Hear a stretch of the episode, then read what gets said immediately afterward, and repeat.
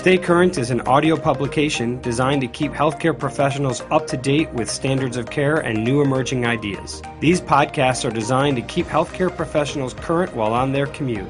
Stay Current is created and edited by Todd Ponsky and Nicholas Bruns in partnership with Globalcast MD and is recorded and produced at Akron Children's Hospital in Akron, Ohio.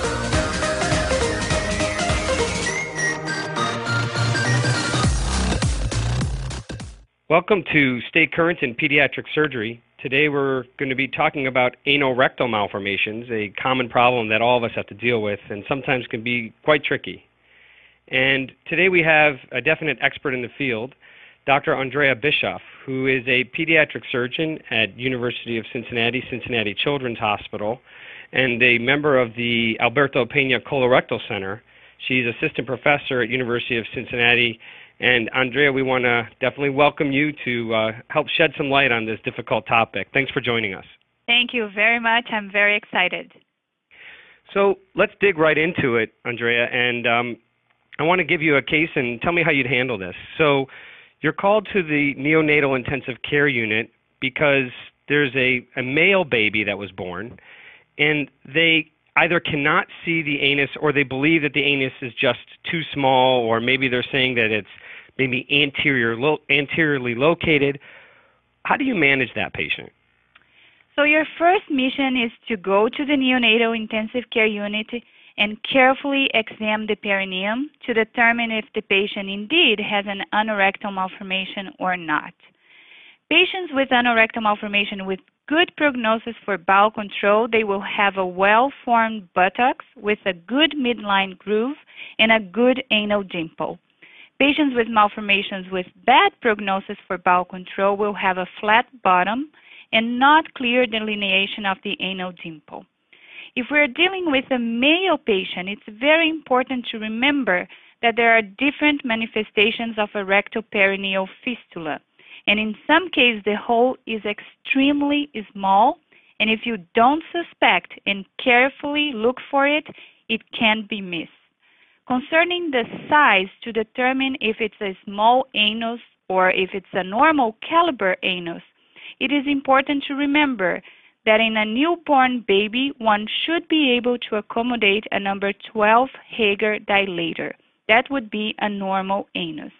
So once you determine that the baby has an anorectal malformation, a rectal perineal fistula, then you should concentrate in ruling out important associated defects during the first 24 hours before even thinking about taking the patient to the operating room how do you determine that an anus is anterior? Besides the dimple, is there a, a measurement trick you can use? So we don't even say anterior because we don't like the term anterior anus. Okay. Because it goes with what's the definition of an anus. An anus has to have a normal caliber, what I just mentioned that in a newborn would be a number 12 Hegar, but it should also be surrounded completely by sphincter mechanism. And that's not what we see in a perineal fistula. In a perineal fistula, it's a small caliber and it's not completely surrounded by sphincter.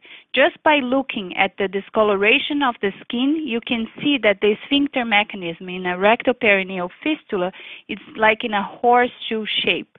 So the posterior and lateral portions have a sphincter, but the anterior does not have sphincter. Okay, so you're looking at, and I'm glad you corrected me, and I want to say that again, that it's not an anterior ectopic anus. It is actually a perineal fistula. Exactly. And and you look at really how it looks on the outside. You're not. I was once taught to measure the the distance between the tip of the coccyx and the the bottom of the of the uh, the scrotum. Is that not really a, a good measurement trick? I think it's unnecessary. Okay. Okay. Good. That's a, that's really actually pretty enlightening for me. Um, all right, Andrea. So, talk to me about you go to see this child and you're you are concerned that there's a perineal fistula. What other malformations do you have to rule out and look for? And then, what sort of studies would you order? Perfect. So in all anorectal malformations, we have to rule out the associated common anomalies So esophageal atresia would be one, and it can be ruled out by trying to place a nasogastric tube, remembering that 8% of patients with anorectal malformation will have esophageal atresia.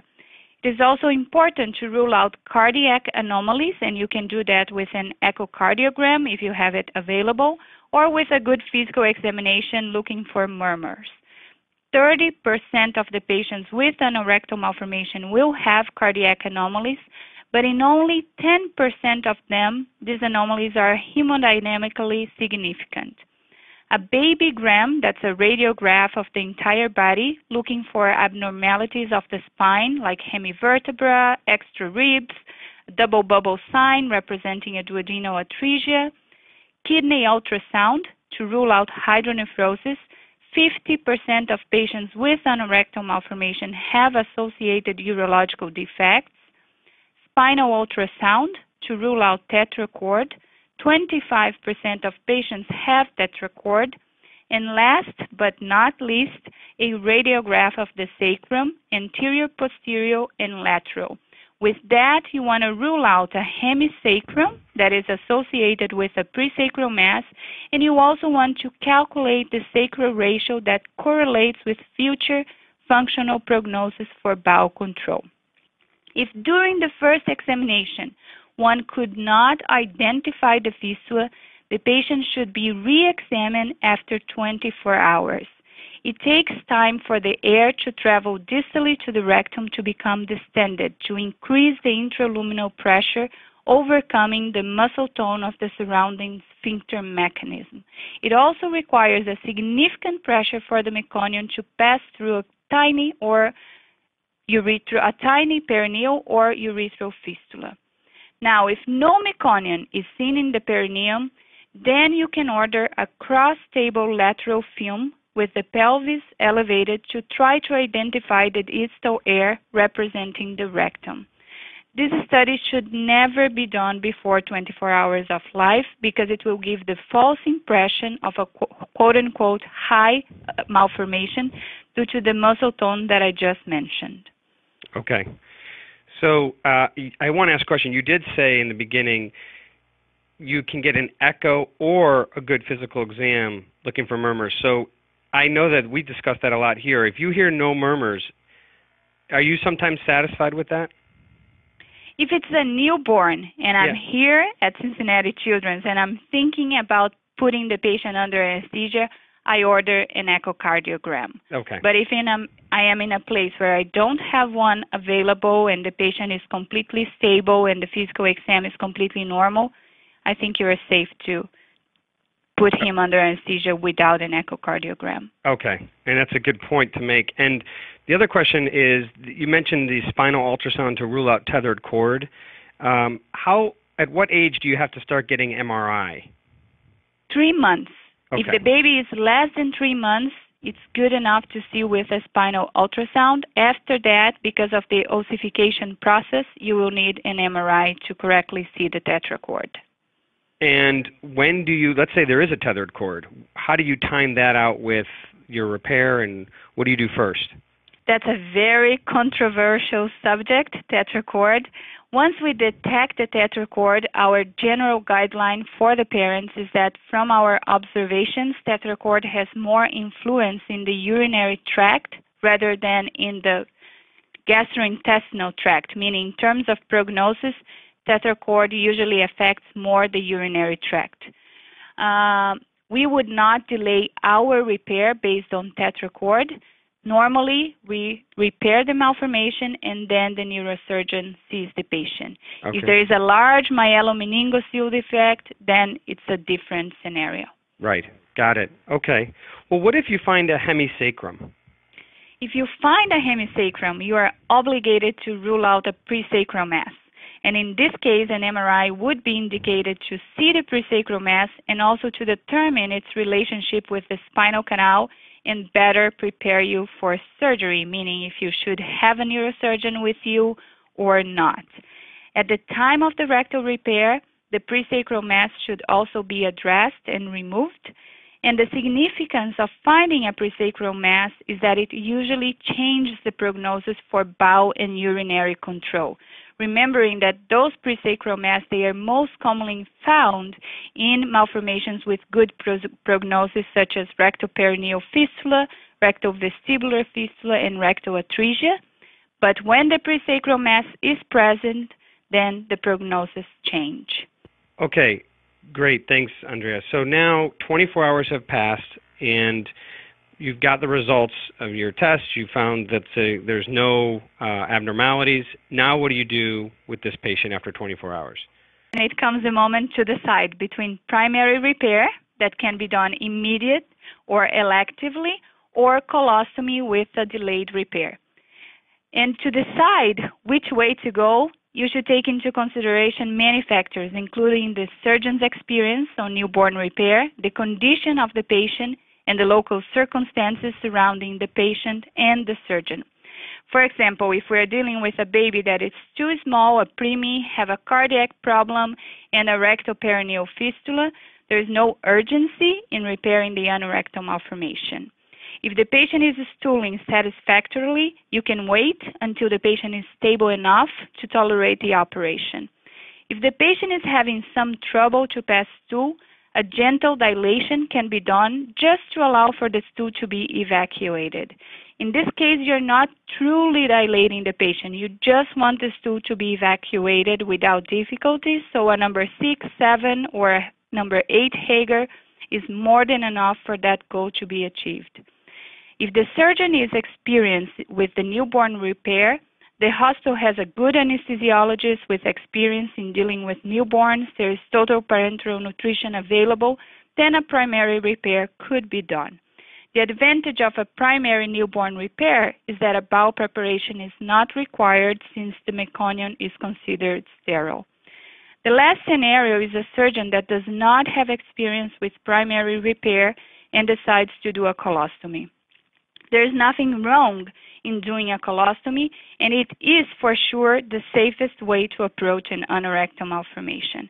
It is actually better to open a colostomy and have a perfect operation than to do a primary repair, have a complication such as dehiscence, retraction that requires a reoperation. We like to say that patients with an anorectal malformation have one chance to have the right operation. Secondary operations or reoperations usually change the prognosis for bowel control in these patients. All right, Andrea, so what if, and, and I know that, that I, am going to have a question for you later about the specifics of the colostomy, but let's take a different track here. Let's say uh, the baby's born, but it's a female. What would be different in what you've already told us about these patients? In females, it is also important to pull the labia in order to clearly see the urethra and the vagina as two separate orifices. It is important to make sure that the patient actually has a vagina. You don't want that to be a surprise in the operating room. If you think that there is a vestibular fistula present, it will be exactly in the midline, immediately posterior of the vagina. You should try to use a number 8 French feeding tube to catheterize the fistula if you cannot see it. Just remember, vestibular fistula is the most common type of anomaly. If you're examining a patient, a female patient, and you cannot see the fistula, try to probe it with a number 8 French feeding tube. Most likely you will be able to find a rectovestibular fistula. Yeah, that's a great point. I'm glad you mentioned that. So Let's go to a different scenario now, Andrea. So a baby's born, and nobody noticed that there was anything wrong with the anus, uh, but you receive a call from the pediatrician asking you to give a second opinion about the child that has a rectoperineal or rectovestibular fistula, but is growing, eating, and pooping, but suffers from constipation. So this is a baby that it wasn't detected immediately, but it was detected later on, and he's doing okay, growing, eating, and pooping, but he is having some constipation. How do you manage that? So, unfortunately, in our dream world, we would dream that this would never happen, that all patients would have their diagnosis correctly at birth. And the reason is the scenario that you just gave me, the patient is doing well, which is great, it's not a big deal. But we have seen patients that were not diagnosed, and they almost perforate and they almost die from mm-hmm. this misdiagnosis. So in the scenario that you gave me, there is absolutely no rush. I would see this patient in clinic, examine the perineum, confirm the diagnosis of an anorectal malformation, explain to the parents what it is and how the operation is going to be. And while we are looking to electively book the case, I would order studies to rule out associated anomalies. In this case, some of the associated anomalies you don't have to rule out because they have been already ruled out. So we're going to get a sacral x-ray, a PN lateral, kidney ultrasound, spinal ultrasound if the baby is less than three months of age, or a spinal MRI if the baby is more than three months of age. In this case, because the baby is already home eating, we'll need a complete bowel preparation prior to surgery. Okay. What kind of bowel prep do you do? We do GoLYTELY. So Okay. we admit the patient the day before with a na- nasogastric tube and we run 25 mLs per kilo per hour in cycles of four hours until the patient is completely clean. Okay, great. So let's go back to what we were talking about before, and now the, you know the baby's in the NICU, um, and there you examine the perineum, and you cannot identify a rectal perineal fistula. You see nothing there. 24 hours go by. You go back, and there's no signs of meconium still in the perineum. There is actually uh, an impression that there is a meconium mixed with the urine uh, by the nurses and when you've gone by as well. So now what do you do in this situation? It looks like there might be a fistula. Okay, so we're talking again about a male newborn that the anus was not identified. hmm So the screening for associated defects should be the same as we just described in the first scenario. And now we are dealing with a male patient, possibly with a rectourethral bulbar fistula, rectourethral prostatic, or rectal bladder neck fistula.